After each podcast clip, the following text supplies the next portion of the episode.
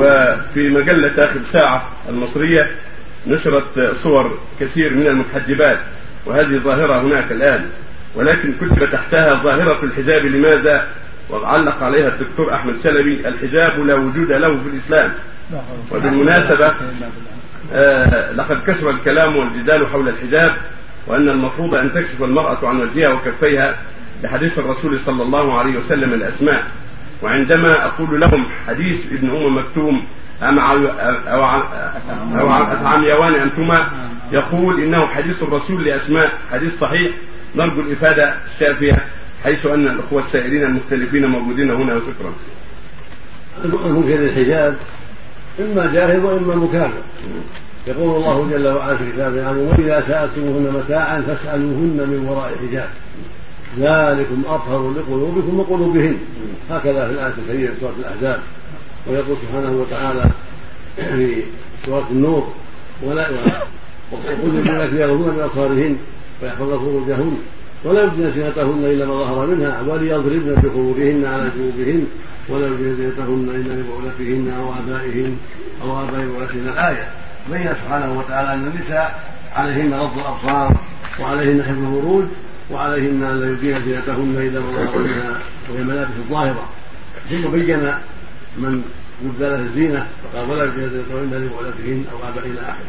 فدل ذلك على وجوب الحجاب وأن الزينة تجب وتستر، والوجه والشعور وبدن المرأة كله محاسن وكله زينة يجب أن تستر.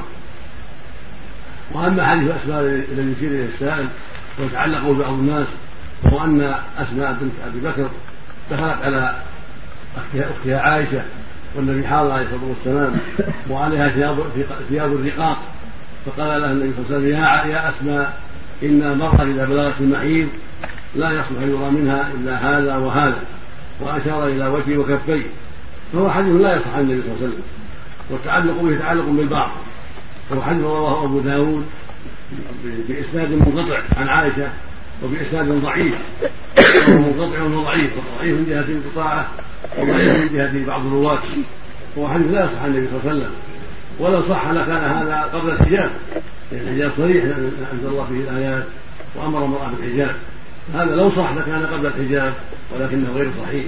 فإنه من رواية سعيد البشير عن قتادة عن خالد بن بريك عن عائشة، وسعيد البشير لا يحتج به، ضعيف الرواية ولا يحتج برواياته، وقتادة عن خالد معنعن وهو مدلس فلا يحتج بروايته إلا عنعن، وخالد بن بريك ضعيف لا بأس به، لكن لم يسمع عائشة، لم يلقى عائشة ولم يسمع هذا أحد منها، فهو منقطع بين خالد وبين عائشة، وضعيه من طريق من جهة رواية سعيد البشير، وضعيه من جهة عن أنس قتادة.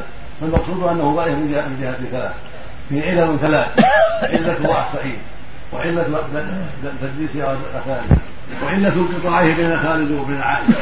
فضعيه من وجوه ثلاثة لا يحتج به ولا يتعلق عليه. ولو فرضنا أنه صحيح وجاء بإسناد صحيح لكان هذا قبل أن يأتي الحجاب وقبل أن يشرع الحجاب. كان النساء يجلسون مع الرجال وهم كاشفوا الوجوه يتحدثون معهم، ثم أنزل الله الحجاب وأمروا بالستر بعد ذلك كما جاءت السنة بذلك. قالت عائشة رضي الله عنها لما سمعت صوتان معطل لما مر عليها حين خلفها الجيش يحسبون أنها في ولدها، قال: فسمعته يقول يسترجع: إنا لله وإنا إليه راجعون لما رآها. قال: فلما سمعته خمرت وجهي وكان قد رآني قبل الحجاب فعرفني. المقصود أن هذا يبين لنا أنهم كانوا قبل الحجاب يكشفون وجوههم ويكشفونها، فلما جاء الحجاب ستروا وجوههم.